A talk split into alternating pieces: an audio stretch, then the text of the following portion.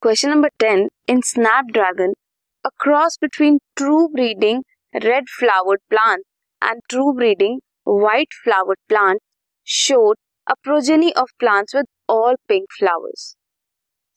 The appearance of pink flower is not known as blending. Why? What is the phenomena known as?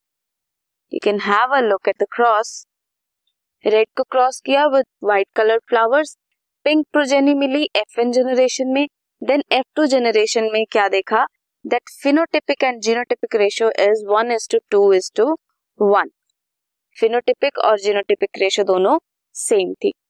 जो ये appearance है pink flower की से blending नहीं कहते. क्यों?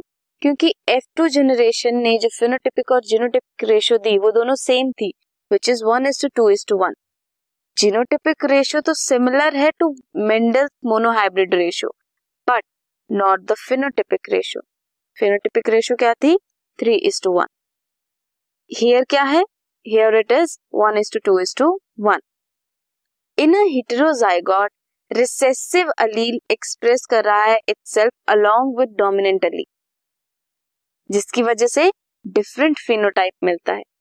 ना डोमिनेंट है शो एक्सप्रेस कर रहा ना रिसेसिव कोई क्या है?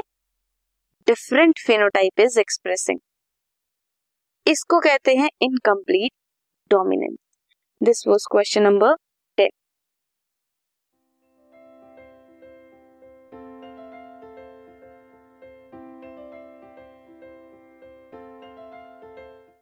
this podcast is brought you by Hubhopper Shiksha Abhiyan अगर आपको ये पॉडकास्ट पसंद आया तो प्लीज़ लाइक शेयर और सब्सक्राइब करें और वीडियो क्लासेस के लिए शिक्षा अभियान के यूट्यूब चैनल पर जाएँ।